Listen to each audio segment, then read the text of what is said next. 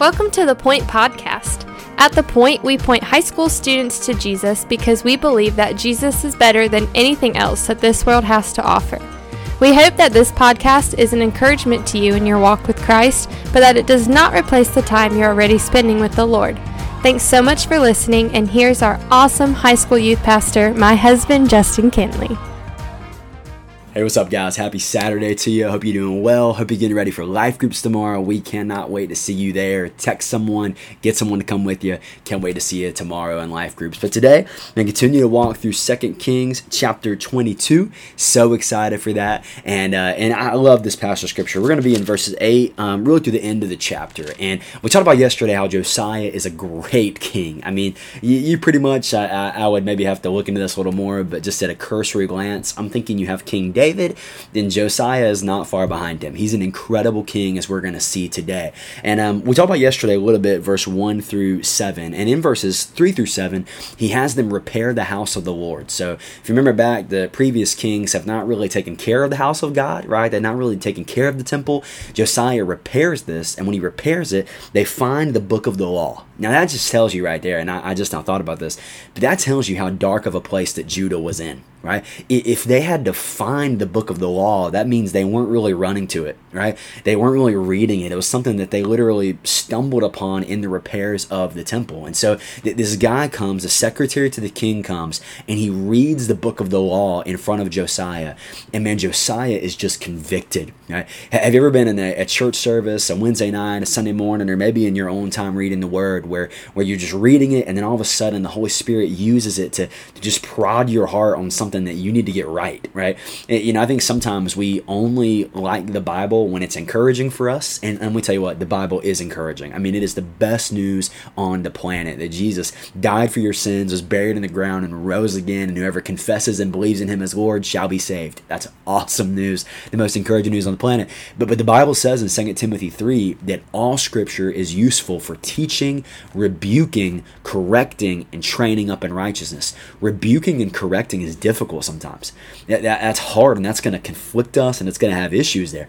Um, and, and, so here the word conflicts Josiah. It, it, it, rebukes him, it teaches him. But because Josiah hears the word of God and he realizes, oh my gosh, like we have not been following this. And I think it probably was one of those things where he probably knew, like he probably knew that his dad was not a great king and his grandpa was not a great king. But when he hears the word read and he hears this, man, it brings him to repentance and it brings him to brokenness. And so it's cool. He calls out to the Lord and, and the Lord does not change his judgment on Judah as a whole because they need to be disciplined.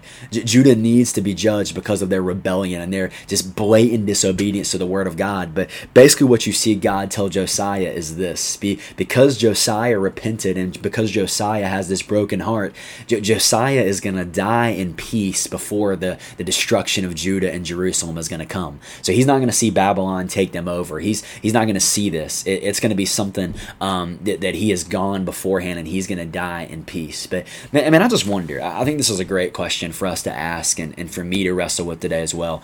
Man, when is the last time the Word did that to us?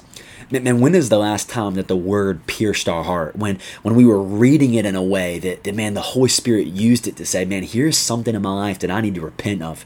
Here's something in my life that I need to turn from. I've been walking this way, doing this thing, but I'm realizing that God's word calls me to live differently. And it breaks us and it tears us up, and we turn from that and, and turn back towards Jesus. You know, I'd encourage you. Um, this is a painful prayer to pray sometimes because I think the Lord takes us up on it often. But be bold enough to pray. And I think this is a beautiful thing when we read the Bible slowly. As God, as I'm reading the Word, is there anything in my life that needs to change? God, is there anything in my life that's out of step with what your Word calls me to be doing? And and if it is that, then God, give me the courage and the boldness to respond and turn from it. And read the Word slowly to allow the Word to pierce our hearts and challenge us. And uh, are you going to read encouragement in the Word? Absolutely, you are man, encouragement is there and it is just dripping off of almost every single page. But man, there are some times where, you know what, we're sinful, messed up, broken people. And, and there's times where we we have issues and stuff, and the Word is going to shine a light on that. And um, and so I want to be eager and ready to respond in repentance. And Josiah does an amazing thing here, and the grace of God in his life is incredible, where he gets to live out his life in peace, but destruction is still going to come for Judah and Jerusalem. So I, I pray you read the Bible slowly today and just just prayerfully pray through that. God, is there anything in my life that is out of step with your Word? Is there anything in my life that I'm doing that's not in accordance with your word? God, would you shine a light on me? Would you shine a light on that area? Maybe it's uncomfortable, but God, give me the grace to repent and turn from it. That's a bold prayer, but I pray that you would pray it today. I love you and can't wait to see you tomorrow for life groups and as we continue to walk through Second Kings together. Thanks so much for listening. The Point is a ministry of First Baptist Church Indian Trail for high school students. We offer life groups every Sunday morning at 8, 9:30, and 11 o'clock, and we meet on Wednesday nights at 6:15. For more information, you can go to our church's website at fbcit.org.